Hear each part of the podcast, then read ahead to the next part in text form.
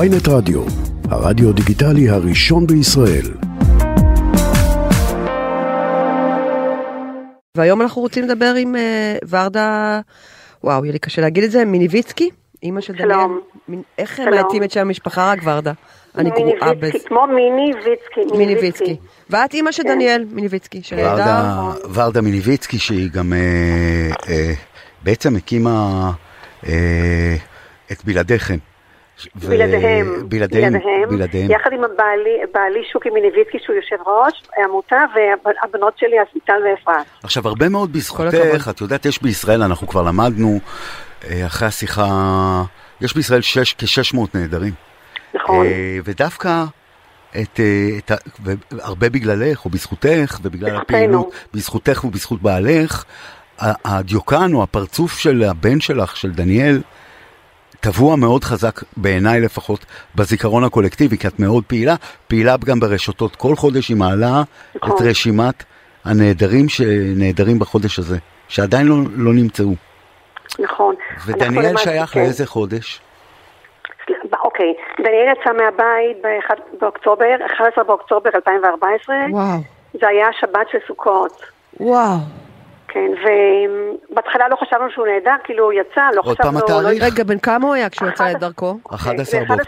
אחד עשר באוקטובר אלפיים וארבע עשרה. בן כמה הוא היה אז? והוא היה בן כמעט שלושים וחמש, הייתה אמורה להיות לו עם הולדת ב-שלושים ואחד באוקטובר, באותו חודש, וכשהוא יצא, לא חשבנו שהוא... המילה נהדר, עוד לא הבנתי מה זה נהדר, ידעתי ש... פתאום הוא לא חזר, אז אני הלכתי למשטרה כעבור כמה שעות... רגע, הייתם באמצע סוכות, והוא אמר אני יורד לעשן, נכון? אוקיי, זה היה בוקר מוקדם, הוא היה נוהג לרדת לעשן, מכיוון שאנחנו לא משנים בבית, אז לא הייתה לנו מרפסת, היום כבר יש לנו מרפסת, והוא ירד ולא חזר, אז בהתחלה חשבנו, אוקיי, שעה, שעתיים, בכל זאת למטה, אבל אחרי שלוש או שלוש וחצי שעות כבר הלכנו למשטרה.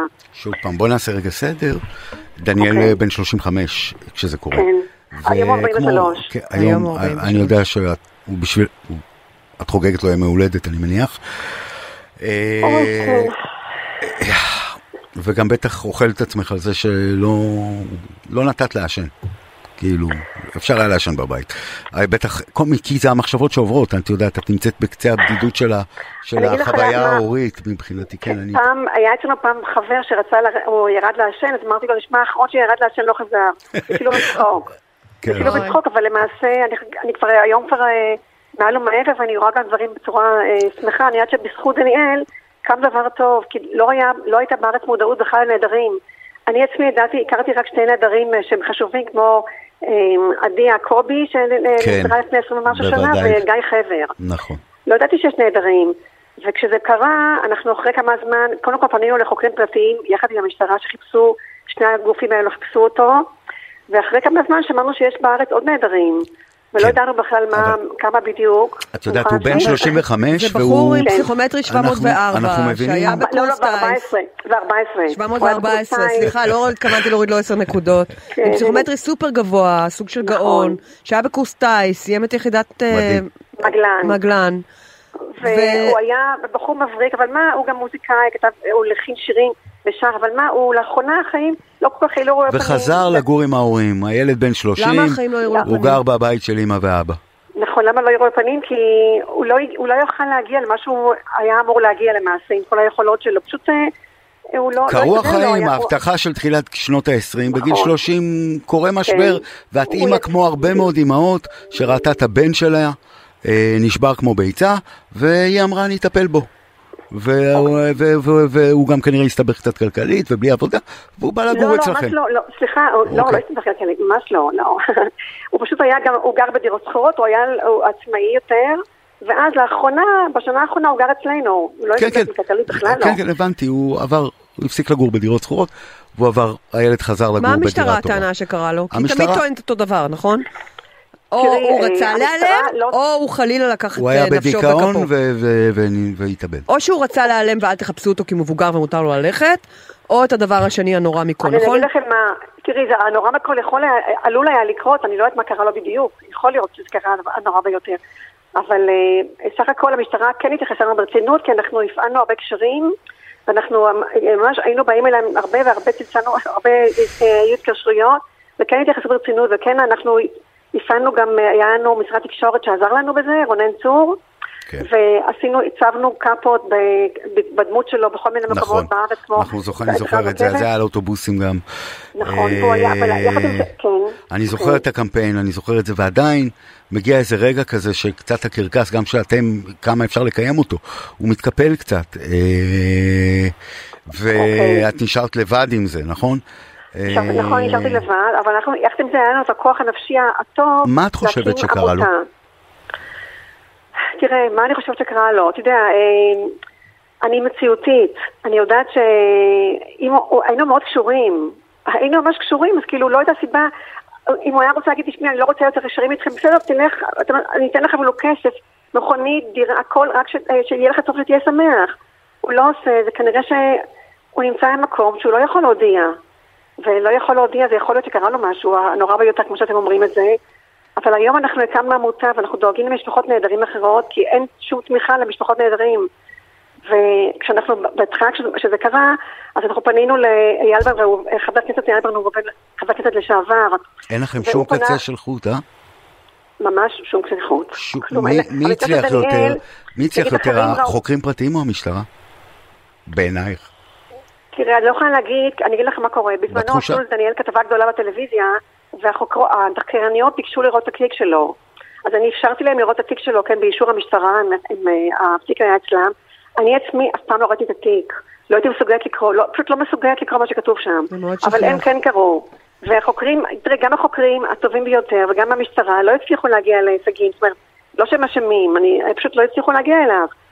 אני חושבת שדניאל, מה שהניסיון שלי, שהתאים לו לקחת טקסי ספיישל לדרום באיזשהו מקום, ושם קרה לו משהו, מה אני לא יודעת, ואני מקווה שיום אחד אני ידע, ואני גם מקווה שאולי אני לא ידע, כי אם זה משהו נורא, אז לא יהיה נעים. לא לדעת.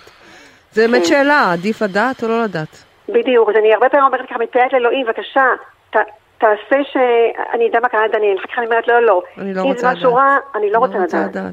אז אני נמצאת בין לבין, אני יודעת שמשהו... הוא פשוט, דניאל כל כך קשור אלינו, אין סיבה, אפילו נגיד מישהו תפס אותו בכוח, אז הוא רוצה ממנו אולי כסף, הוא לא ביקש כסף, הוא שום דבר, אז כנראה שהמצב שלו נמצא במקום שהוא אולי לא יכול להודיע. יחד עם זה, אני רוצה מאוד לדבר איתכם על העמותה שלנו ועל הצעת חוק, יש לי זמן לזה? כן, רק תגידי את העמותה, הצעת חוק זה חשוב, תגידי. כן, הצעת חוק במשפט. אבל בקצרה, כי שאנשים ידעו לפנות פשוט לעמותה. אוקיי, את הצעת החוק הגיש בזמנו, היה ברובן חבר הכנסת לשעבר, אבל הכנסת נפלה. לאחרונה הגישה אותה ניר אשפק, את הצעת החוק, חבר הכנסת ניר אשפק, והיא עברה כבר בקריאה טרומית, ואחרי כן קריאה ראשונה, שזה דבר שמאוד משמח, כי ברגע שהממשלה הזאת ככה, הנוכחית תקום ככה סופית, אז אנחנו... מה אתם רוצים להשיג? מה הצעת החוק אומרת? שיהיה סיוע למשפחות נהדרים, וגם להכיר למעמד המשפטי שנהדר, כי אין להם מעמד משפטי.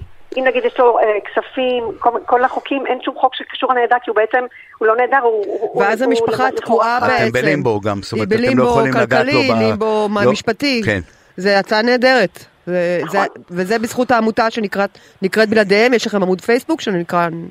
נגיד לאנשים לקנות אליו? זה נקרא בלעדיהם עמותה לתמיכה במשפחות נהדרים. ברגע שירשמו בלעדיהם זה כבר יצא... בלעדיהם יקר אוכל עמוד הפייסבוק שכל הכבוד לוורדה מיני... מיני? ביצקי. ובעלי שוקי מיניביצקי, בנות שלנו, וכל הכבוד לכם. אז יש לך שתי בנות? יש לי שתי בנות נוספות, אביטל ואפרת. והן בסדר? הן בסדר גמור, וכמובן שכולנו... אתה יודע מה, אתם דיברתם מקודם ברעיון הקודם על ארוחה משפחתית, זאת אומרת, כל ארוחה משפחתית אצלנו, אתה יודע, כל חנוכה או, או פסח, זה נורא קשה. זהו, אבל יש לנו הרבה תקווה שיהיה טוב, ובמיוחד התקווה היא עכשיו, אנחנו היום אנחנו לא מתמקדים בדניאל, עם כל העצב שלנו, אנחנו מתמקדים בנושא של, של הנהדרים במדינה, שאנחנו רוצים שהמדינה תתחיל בצורה יותר רצינית לנושא הזה, ושמשפחות ידעו שיש להם בית, הם לא לבד. ורדה, חיבוק גדול, ורדה, אני מצטערת על החור הזה שיש בחג. ועל הסצנה הזאת, אני רואה את נכדים בתוך זה, ותמונה של דוד שהם לא מכירים, והילדות אומרות, אם את תרדי מזה, אולי תורידי את התמונה כבר בשביל הילדים שלנו. לא, ממש לא, ממש לא, לאט חדים יודעים, לא. דניאל תמיד קיים בבית, הנה הטוב של דניאל, זה הפסנתר של דניאל, הנה זה שייך לדניאל, לא, זה אפשר לנגור, כי דניאל יחזור, והוא יישאר איפה זה. אז לא, לא, זה אני לא יכולה, לא לתת לכם את זה. דברים כאלו קטנים שדניאל כל הזמן נמצא אצלנו בבית. כן. כל הכבוד לך, אבל שאת נותנת לאחרים במצב שלך. זה מדהים בעיניי. זה משימת חיי. אני יודע. לפחות הצלחת למצוא בתוך הדבר השירותי הזה, זה משמעות. תודה רבה רבה על הסיפור. תודה רבה. תודה רבה.